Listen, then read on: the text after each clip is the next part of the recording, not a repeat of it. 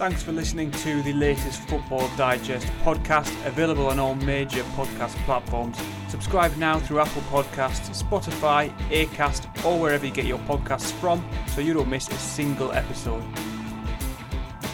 Hello and welcome to the football, well, the fans footballer of the year awards. I am Conor Bromley and I'm joined by John Cross, who's our one of our main Daily Mirror football writers, and we may as well just jump straight to it, John.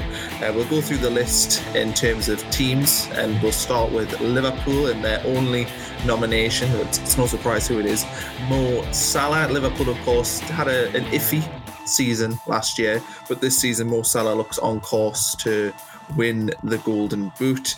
Um, John, tell us about Mo Salah and you know his credentials as the winner of this award.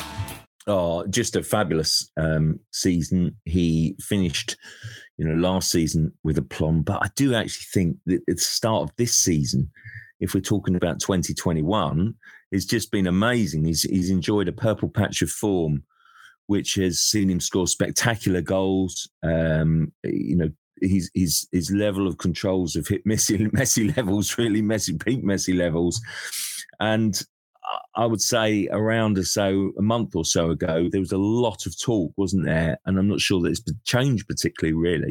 Saying that at the moment, on current form, he's the best player in the world. You know, he's he's outplaying and outscoring and outperforming any other player in the world right now his his importance, I think, for Liverpool has always been obvious and has been clear. And I just think he's taken his game to a whole new level at the moment. He, you know, some of his goals. I mean, he scored at least, you know, his goal, his goal at Watford, I think, was, you know, was was sensational in, in the dribbling and the, and the control and the balance that he showed.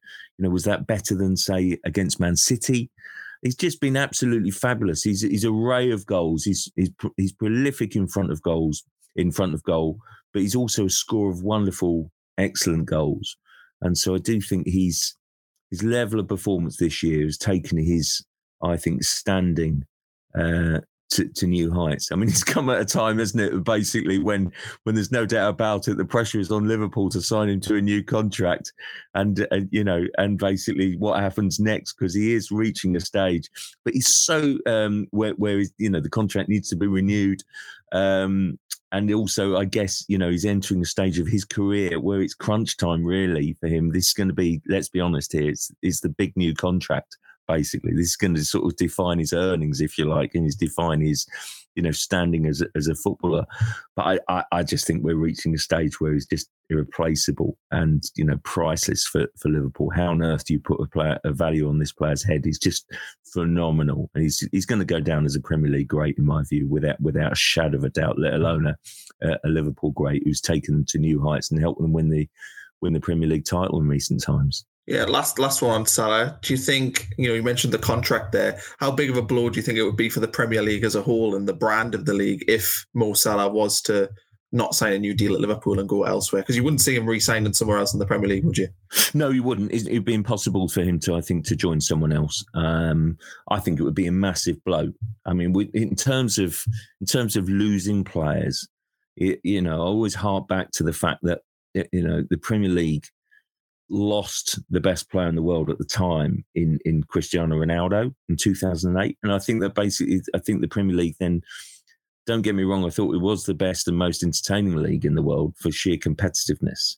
But as global stars go I did feel that that was a gap there that was not filled after Ronaldo left. He's obviously back now and he's a global superstar but he's not at the peak of his powers. Well Salah is and so I think that that would be a blow not just for for Liverpool but for, for the Premier League.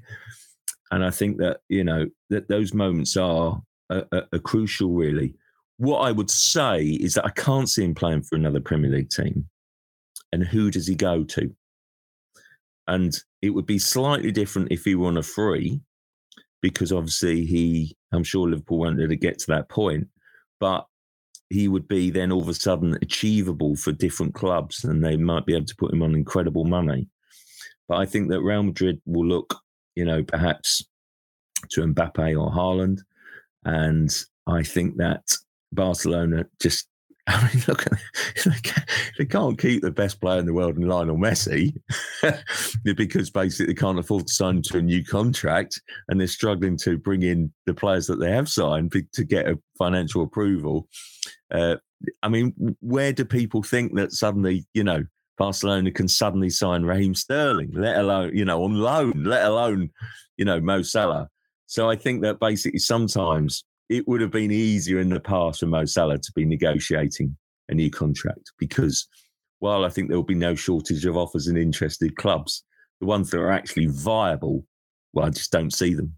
So that's why I think he'll end up start, staying at, at Liverpool because he's he's priceless and he's brilliant as a player, but also there's no no competition out there, which you know I'm sure will be depressing his agent no end at the moment.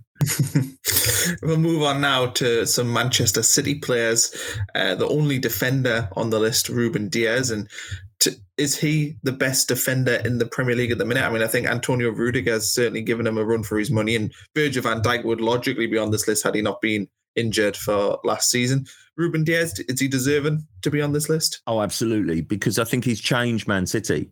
So I think last season, midway through, you know, I think we suddenly saw Dias not just transform you know, Man City, I think, as a, as a title challenge, he, he tightened up the defence, gave them new confidence, completely reinvigorated John Stones, gave him a new confidence. I mean, the pair of them look fabulous together. Laporte then has also, you know, come back into favour this season. And again, it's the constant of playing again alongside Dias. Dias is just an absolute, you know, monster, really, defensively. He's so big, he's so powerful, so strong terrific player. Um, he's given the whole City team, I think, a confidence, not just that defence. He's given their back line, you know, really secure foundations. You know, you're right in what you say. I think Virgil van Dijk, obviously, that long term injury coming back, seamless transition, you know, really. There's been few mistakes, which is remarkable and shows his quality. You know that that length of time out to come back in the way that he has is phenomenal, absolutely phenomenal. It shows what a true performer he is, and I'm so pleased you brought up Rudiger because Rudiger is such a character and such an entertaining player to watch. He loves a grapple, he loves a wrestle. I was at, you know, um, Chelsea Man United yesterday. You know, he's just brilliantly. He's such an old school defender, really. He's such an entertaining character. And then basically, when things are not going his way, well, he'll just step forward and unleash one from 30 yards, which hits the bar, and then waste a chance, a glorious chance in the 97th minute to win it. But, you know, I think we demand a little bit more from our defenders these days. It's for them to catch the eye, they've got to do a little bit more than basically just you know, head it and clear it. And Dias, sort of also going back to him, typifies that his confidence and his elegance on the ball and the way that he strides out and basically joins up with midfield, I think is is is you know is fantastic. It makes him stand out a mile. What a signing! Brilliant signing. Uh, next up for Man City, Kevin De Bruyne. De Bruyne had a brilliant end to last season, injured at the Euros, and it feels to me like he hasn't fully recovered from that, which is still a testament to him because he's still been very good this season. But Kevin De Bruyne on this list, I, I personally think that this maybe hasn't been his strongest year. But I don't know. You're the expert, not me. Yeah, I, would go along with that. I think it was a heartbreaking scenario in the Euro, you know, in the Champions League final, wasn't it? Which then sort of kind of had a bit of a hangover into the Euros because he didn't ever feel that he mm. was. He always felt that he was chasing the game, whereas I think that basically De Bruyne at his best is controlling the game, and he just he was always struggling to kind of you know, hit that level. There can be no doubt about it. De Bruyne at his best. Well, you know, we could talk all day about kind of, you know, who are the best players in the world, and and and City, I think, basically have made strong cases, you know, about being the best team in in, in Europe for for sure. Um, and I think when when they're at their best, De Bruyne is at the heart of that and and basically is is the argument as to why City are that team. So what does that make him? I think it makes him the best of his type in midfield. He's just you know he's just a wonderful, wonderful midfield playmaker, orchestrator, passer, scorer, crosser. He just does absolutely everything. He connects everything together for City. He's just been an amazing signing. What a player! What a talent. Phil Foden, you know, he had his breakout year, I suppose, over the last 18 months. Um, went to the Euros as well, of course, with England. It seems to me like he is the probably one of about three players who are under the age of 23 at the minute who you think are going to be leading football for the next 10 years. Um, no surprise to see him on this list. Do you think that he is going to be one of, if not already, the best player in the world? I think he's got that ability and potential, yeah. I think that he can go to the World Cup in 2022 with another year behind him and, you know, take centre stage um, as one of the stars in, in the World Cup. And to do that at such a young age is really quite remarkable. What I like about him is he's so adaptable. He can play, you know, wide. He can play a deeper lying role in midfield and control games. You know, his vision is is remarkable.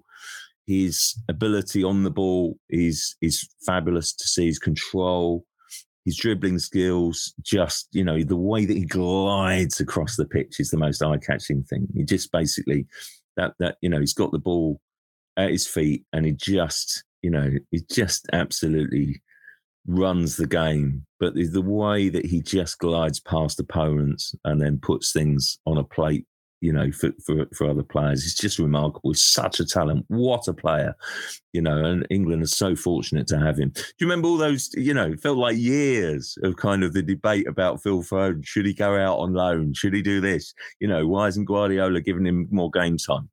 Well, actually, it, it, so so it proves that Guardiola is is the master, uh, uh, you know, and basically when it comes to nurturing talent. And yes, Man City have got you know sort of kind of real competition for places there. It frustrates players in the past. You know, Jadon Sancho is a classic example of that. You know, thought, am I going to get my chance? I need to go elsewhere. And that's worked for him.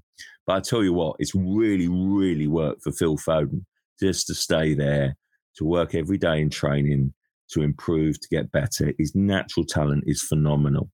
I, you know, I love this player. You know, recently been raving about him, you know, for England and his performances there. You know, his his his, his control and his dribbling. It's as close to Messi as, as you're going to see from an England player. It really is. He's just fabulous. Um, so I do think he certainly deserves his place on the short list. But I actually think that 2022 has got the uh, has got the potential and the opportunity to be even better because City are in the title race. We all know that. City will be determined to make up for previous disappointments in the Champions League, and then at the thrust of it, you know, next year the World Cup in Qatar, um, finishing December 2022. Well, it's all there for Foden, and the glorious thing is that he's sort of kind of almost got you know even more time to to progress and mature and get better. Because when you look at his progression over the last year, I think that that that takes it to a whole new level. And then also, I think again, it'll be slightly frustrating for him that you know the Euros could have been his time, and I think that basically injury um, you know, and sort of kind of oh, biz, that bizarre Southgate move to kind of, you know, take him out to kind of when other players like Mason Mount had to self isolate, so he didn't want to lose Phil Foden on a booking. Um, it was a strange argument at the time and it impacted upon him. And I, I often think like that the big characters and the best players will use previous disappointments to kind of inspire them to make the most of the next one. And therefore, if the Euros was a disappointment for him, and I think it what probably was on an individual level, then I think he'll make up for it in the World Cup.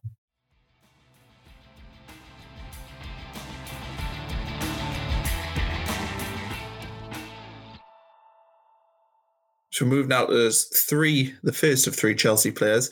Mason Mount, uh, we have just touched on there, talking about England, but he's a player that's a hard worker, uh, certainly has quality, no doubt about that, but he's a player that is kind of at the heart of that Chelsea team. When Chelsea play well, generally Mason Mount is in the middle of it.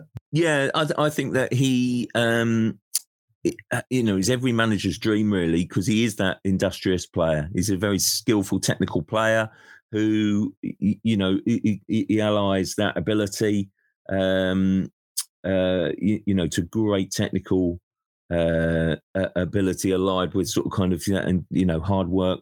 You know the, the yards that he covers on the pitch is fantastic.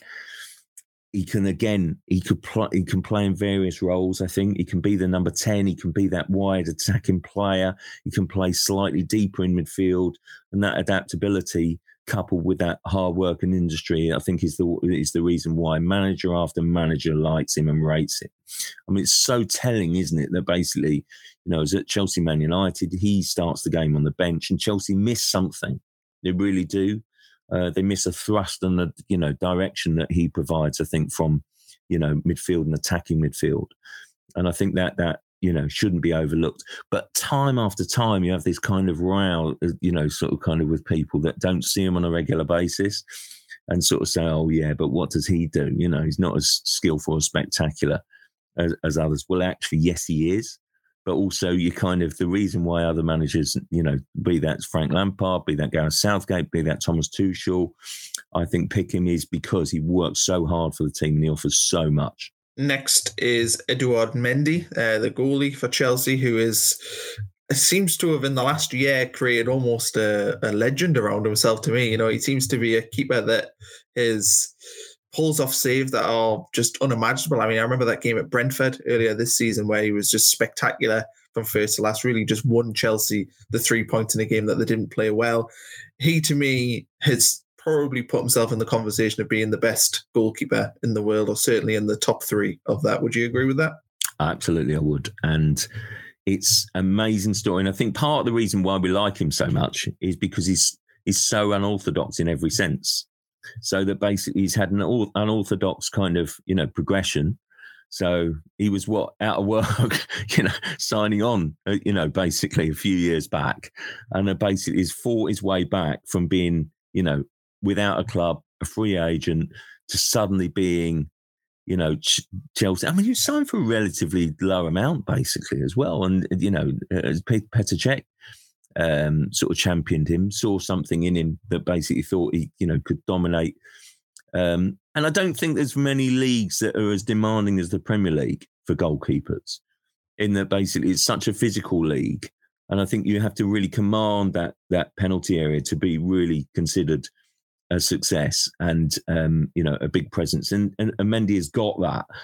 I think sometimes you think, you know, he can be a bit of a goal line goalkeeper in that basically he can sort of stay stay deep and basically make reflex saves and very good saves and very important contributions for, for his team. But he, he, equally, I think he's you know he's, he's clearly a big presence and the and the defenders around him really like him. But sometimes he does things and you think, well, you know, it's not almost classic goalkeeping, but it just keeps the ball out of the net. He's comfortable with the ball at his feet.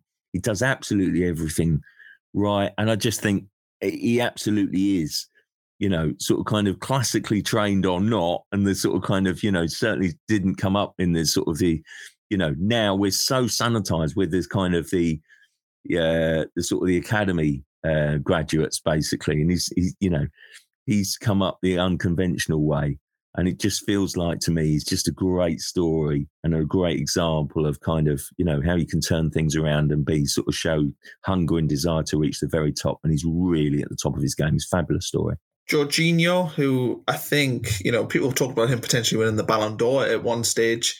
Um, he seems to have, he was always a very, very good player, but he seems to have taken it to the next level uh, over the last year. Yeah. So listen, I, I, you know, when we've we've been recently asked for our kind of votes on on players, and I think if you, you know, who's player of the year, I think if you judge it on achievements in in you know in 2021, then I would go Jorginho. He would be my choice overall because I think that he has been a growing influence for Chelsea. I think he's taken his his you know levels to really, uh, you know, different class now. He controls games. He's so comfortable on the ball. He runs games.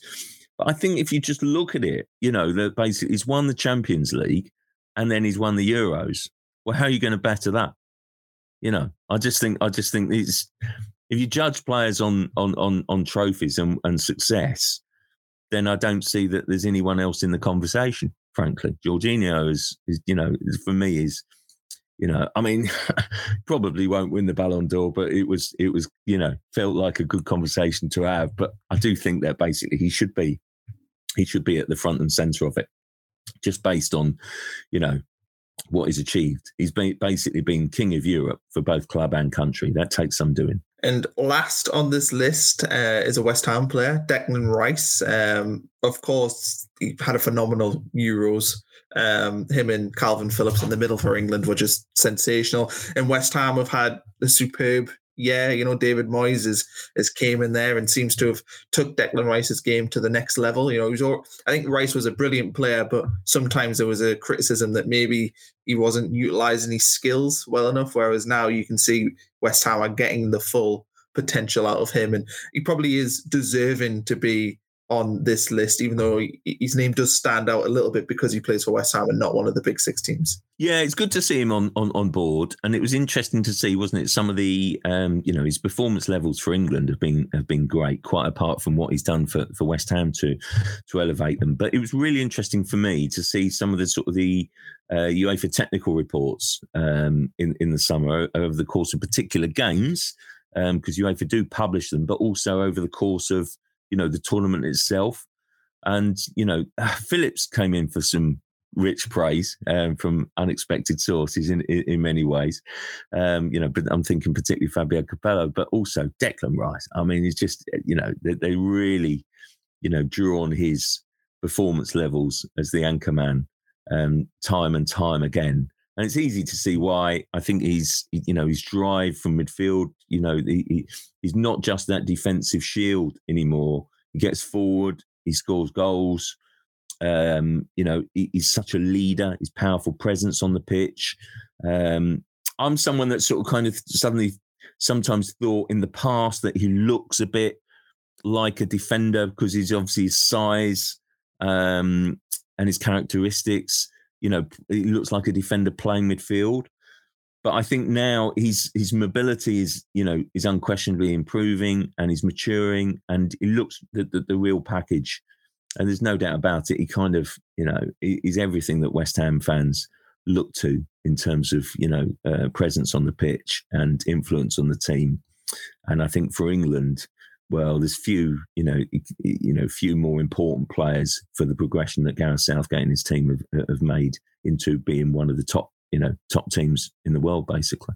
Do you think for Rice, the impact has been seems to be to me that the international football that he played in the summer seems to have taken his career onto the next level. But I'm not somebody who watches West Ham every week. Do you think that Gareth Southgate deserves a lot of credit for his development, or do you think that David Moyes should be taking the majority of it?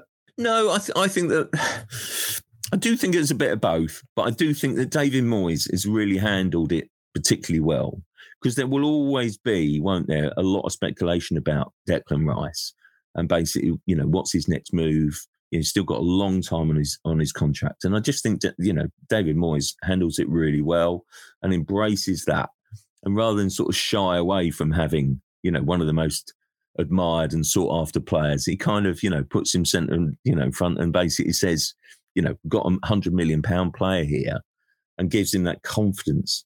And I think that basically David Moyes has given West Ham such a structure that I think it's given Rice confidence and a platform to progress his game. And there's no doubt about it in my mind that basically he's done that, um, you know, for for club and country. And it must just be a dream, I think, for for Gareth Southgate then to, you know, sort of inherit, you know, every couple of months or whatever it is, basically at each international camp, a player that's so full of confidence, so full of belief, you know, got great ability on, on the ball. His distribution is terrific. His energy, his work rate, his discipline on the pitch is great.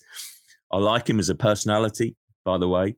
I think that basically when we talk about kind of, there's a lot of talk, isn't there, always about kind of, you know, players and their social media activity and what have you. Well, here's a guy who just loves it, you know, just basically sort of him and Mason Mount are kind of, you know, sort of schoolboy mates, aren't they, basically? And their, their connections sometimes, those sort of kind of holiday, silly holiday videos and stuff like that. But actually, that shows that basically it's a player that, you know, I'm not trying to put too, too much emphasis on this, but he's basically just, comfortable in his own skin, loves a laugh, and he's just, you know, just enjoying life. And basically, it shows that he's, you know, he, he's happy in his own skin and basically happy to sort of kind of, you know, be on the journey that he is. And I think people love that sort of insight into it. You know, that basically he's the boy next door, just, you know, living the dream, enjoying every moment. And has been given that that platform to do so. I think, by the way, that basically he knows that he's got serious competition so he's got Jordan Henderson, you know, Liverpool captain, you know, kind of always there. and to to basically keep him out the team, out the England team, takes some doing, and he knows that he has to be at his, the top of his game every single time. And I have to say, I think Jude Bellingham is just a phenomenal young player who will, you know, be an absolute gem for England for a decade, basically, and will be, and it dominates games now in, in the Champions League for Borussia Dortmund. And that competition, I mean, is going to be quite something to see then who who takes that place. I mean, Bellingham is perhaps more, you know, sort of kind of a, of a classic number eight because he can do all aspects of the game. And so, but basically, what I'm trying to say is that Declan Rice knows the strength of competition at international level and the way that he responds to that, and he never lets his performance level drop because he knows the competition. And I think that's incredibly healthy that that competition level is there to, to kind of push all of those players. And I think, you know, Declan Rice will probably be, be beneficial for the fact that basically he's got a lot of players breathing down his neck. Okay, well, you've now heard the views of John Cross. I think you said he would be voting for Jorginho or has voted for Jorginho in his uh, vote, but it's, it's your chance to vote now. So this is the fans' uh, Player of the Year award. So make sure you get your votes in and be interesting to see who gets the win for the fans. Um, I would probably say Jorginho or Mo Salah would be the two guesses if I was going to pick. But thanks everyone for listening. Uh, thanks John for coming along, and please make sure you get them votes in.